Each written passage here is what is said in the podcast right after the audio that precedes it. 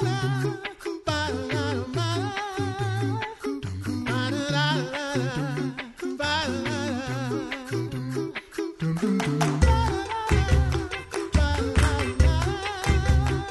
listening to the Coffee Hour. I'm Andy Bates. I'm Sarah Gulseth. Thanks to Concordia University Wisconsin for supporting the Coffee Hour. Find out more about Concordia University Wisconsin at cuw.edu. Live uncommon. Do you like to learn? Are you intrigued by something unique in scriptures? Today, we get to have a, a, fun chat with Dr. David Peter, professor of practical theology and dean of faculty at Concordia Seminary in St. Louis. Dr. Peter, welcome to the Coffee Hour. Happy to be with you we are excited to talk about your upcoming Prof Insights workshop. And these are workshops that are happening all over the country. These are kind of like deployed regional workshops so that the local people can enjoy some time learning from the professors of Concordia Seminary. Tell us about what you'll be teaching on the book of Revelation. What's unique about the book of Revelation when we're looking at the Bible? Yes. Well, the title of my workshop there or seminar is decoding the apocalypse. And that kind of sounds a bit sensational and maybe it does attract people. Hopefully it does, but it really does capture what the seminar is about because the apocalypse is actually the name of the book of Revelation, the original name in the Greek. And it literally means unveiling or revealing. And so that's why we translate it as revelation. And the decoding part is that it is communicated in code, in symbols, which makes it unique from many other books of the Bible, which are taken at face value. They communicate more literally. But Revelation is not meant to be interpreted literally. That's not how it was written. It was written in symbolic language, and those symbols are a kind of code. And so, what my seminar does is help the participants to understand how to under, how to interpret the symbolism and do the decoding that is necessary to get the message of revelation. Could you give us an example of how someone might properly understand some of the symbolism in Revelation? Sure. So we'll take, for example, in, in Revelation, it talks about Babylon. And oftentimes, Babylon is depicted actually in a symbol as a city, okay, as you might expect, because it was an ancient city but also as a prostitute. Okay. So if it's taken literally, when people hear Babylon, they're going to think, well, this must be some city in the Middle East and what is contemporary Iraq. And so they they immediately transport their impressions of what's going on geopolitically in the Middle East and say, oh, this must be some kind of Middle Eastern geopolitical development. But Babylon means much more in the scriptures than simply a city. Babylon was the place where God's people were in exile, they were in captivity there. Babylon was also a place of great sinful seduction it was full of all kinds of immorality and licentiousness and apostasy and idolatry. And so when the book of Revelation uses that code of Babylon, it's not speaking of a literal city existing in the Middle East right now, but it's speaking of the cultural enticements and temptations that would lead Christians, God's people, away from the truth towards idolatry, immorality, licentiousness, and apostasy, and would actually captivate them, just like ancient Babylon did. So, again, Babylon is a symbol. And the key here is to read what the rest of the Bible says about Babylon in order to interpret what the book of Revelation says. And this is really my approach. My approach in this seminar is to help people to recognize what these symbols mean. And, and in one way, we make it so difficult. God makes it so accessible because he puts the book of Revelation at the very end of the Bible and gives us the key to interpreting it in all 65 books before the book of Revelation.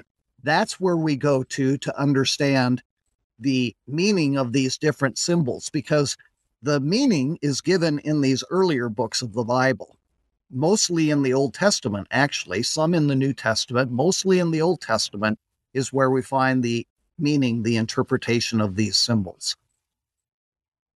Can you give us some more examples of how often, how Revelation is often misunderstood? Sure. Another example would be the use of numbers. The book of Revelation uses a lot of numbers, and these numbers are symbol laden. Okay. So, for example, three is associated with God, four is associated with the, the world. We talk about the four corners of the earth. And in fact, Revelation does that as well. So, the created order. Six is the number representing man because he was created on the sixth day. But also, seven is the number of perfection. And so six falls short of perfection. So six represents sinful man, fallen man. Okay. Now, 10 is the number for completion. And that's because, of course, we have base 10, 10 digits on our fingers. And so when you get to 10, you start counting over 10, 1, 11, 10, 2, 12, so forth and so on. But so these numbers in the book of Revelation have symbolic meaning. But so oftentimes, what people will do will take them literally. And so when it talks about a seven year tribulation, people take that literally. Everywhere else, seven has a different meaning than literal. Or the thousand years in the book of Revelation, chapter 20, the millennium, as it's popularly referred to. People say, well, that's a literal thousand years. Whereas in the rest of the book of Revelation, consistently, numbers are used symbolically. And so the key is then to try to understand what the symbolism is behind the numbers rather than taking them literally. But so oftentimes people do take them literally, and that thousand year period is a good example of that. What what is the what are some of the other examples of language usage that we find in Revelation that can be uh, confusing some of the, the symbols and, and pictures that we see that we, we reference a lot in some of in some of our lectionary readings. But what are some of those other those symbols and pictures that we see? Sure. Okay. So one of the most familiar is found in chapters five and six, and this is where Jesus is presented as a lamb, a lamb that had been slain. And the interesting thing is, virtually everybody recognizes that that is Jesus. That's one place where they don't take it literally. they don't say, mm-hmm. oh, that is a, a literal little, you know, fluffy sheep with a gash in its neck. No, they understand this is the crucified and risen Jesus who is is reigning. Okay. And and so my point here is that oftentimes people are inconsistent. They'll mm. say, well, things, some things are symbolic and other things are literal. Most everybody takes the lamb very, very s- symbolically, not literally. But also in those chapters, then you have these 24 elders. And oftentimes the you know, those who take the slant of doing some literal interpretation say, well, those are literal elders. Okay. And whereas once again, the number is symbolic 24, which is 12 plus 12. 12 is a symbol for the people of God, the church of God. And so you've got the 12 of the Old Testament, 12 tribes of Israel, the 12 of the New Testament, the 12 apostles. And so, what this 24 elder, the 12 patriarchs and the 12 apostles, then are symbolic of the entire church of God. Okay. That gathers now around the throne, they gather around the Lamb. And so it's indicating here that the Old Testament saints are those who looked to the coming of the Messiah, the Lamb who was slain. The New Testament saints are those who also attest to, witness to his coming, and they all gather together to worship him. Believers from all ages then are represented then in you know those those 12 elders. So that's that's an example from those two chapters chapters 5 and 6 where in one case the symbol is accepted by everybody but in the other they they deny the symbolic character of the 24 elders what will we learn at your workshop coming up June 6th through the 8th at Risen Savior Lutheran Church in Chandler, Arizona? What I want to give, and it's primarily lay people who come to this, although many pastors do as well, I want to give you the key, the key to interpreting the book of Revelation so that it doesn't seem so mysterious and it doesn't seem so cryptic but instead you're able to have the interpretive keys in order to make sense out of it. And when you make sense out of it, you will give glory to God and also give honor to Christ, the Messiah, because it's all about Him.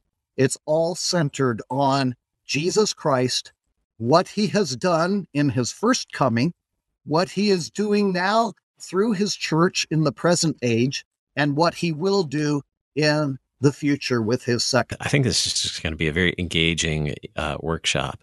Decoding the Apocalypse, study of the book of Revelation with Dr. David Peter of Concordia Seminary in St. Louis. This is June 6th through the 8th at Risen Savior Lutheran Church in Chandler, Arizona. If I understand correctly, the registration deadline is May 23rd. So if you want to go to this, you need to register soon. So, to our friends in Arizona, now's the time to register for this at csl.edu.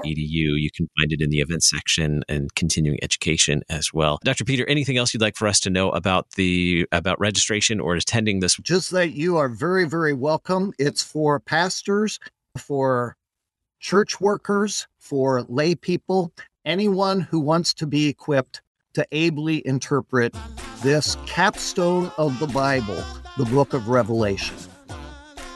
Dr. David Peter, Professor of Practical Theology and Dean of Faculty at Concordia Seminary, St. Louis. Thank you so much for being our guest on the Coffee Hour today. It's been my pleasure and privilege. Thank you. You're listening to the Coffee Hour. I'm Andy Bates. I'm Sarah Gulseth.